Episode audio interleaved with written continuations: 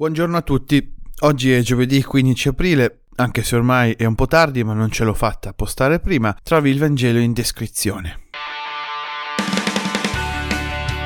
Abbiamo finito il dialogo fra Gesù e Nicodemo con il tentativo di comprendere questa rinascita dall'alto a cui siamo chiamati nel giorno del nostro battesimo, ma Gesù in qualche modo continua su questo tema. Le parole di Gesù sono cariche di mistero e notiamo questi due poli, ciò che viene dal cielo e ciò che viene dalla terra. Noi tendiamo a dividere cielo e terra come due cose separate, ma Gesù cerca di dirci che sono due realtà che parlano, che sono in comunione. Non c'è il cielo che dall'alto della sua superiorità si degna ogni tanto di intervenire muovendo pedine in maniera sovrannaturale a prescindere dalla nostra libertà altrimenti diventeremmo come i pagani e anche come i protestanti. Peraltro sul tema della libertà strettamente legato alla grazia divina parleremo nel prossimo incontro di oratorio per chi ha fra i 18 e i 35 anni fra due sabati, sabato 24 aprile.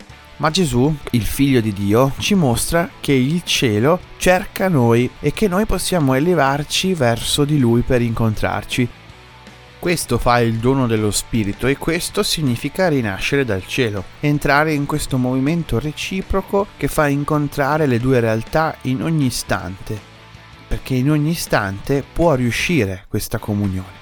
Gesù quando parla di innalzarci sopra tutto e tutti parla di farlo salendo sulla croce che è in alto ed è piantata in alto sul Monte Calvario. Nelle sue parole la superiorità non è quella come la intendono gli uomini, ma di chi viene dall'alto perché si innalza e vede le cose dal cielo, le vede per come sono veramente. Dalla croce si sale per vedere meglio e così si risorge, rinasce dall'alto.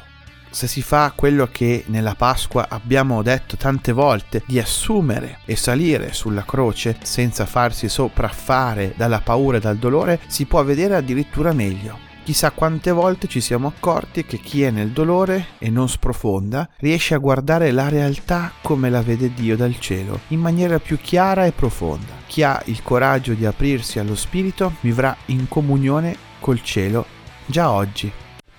Buona giornata a tutti.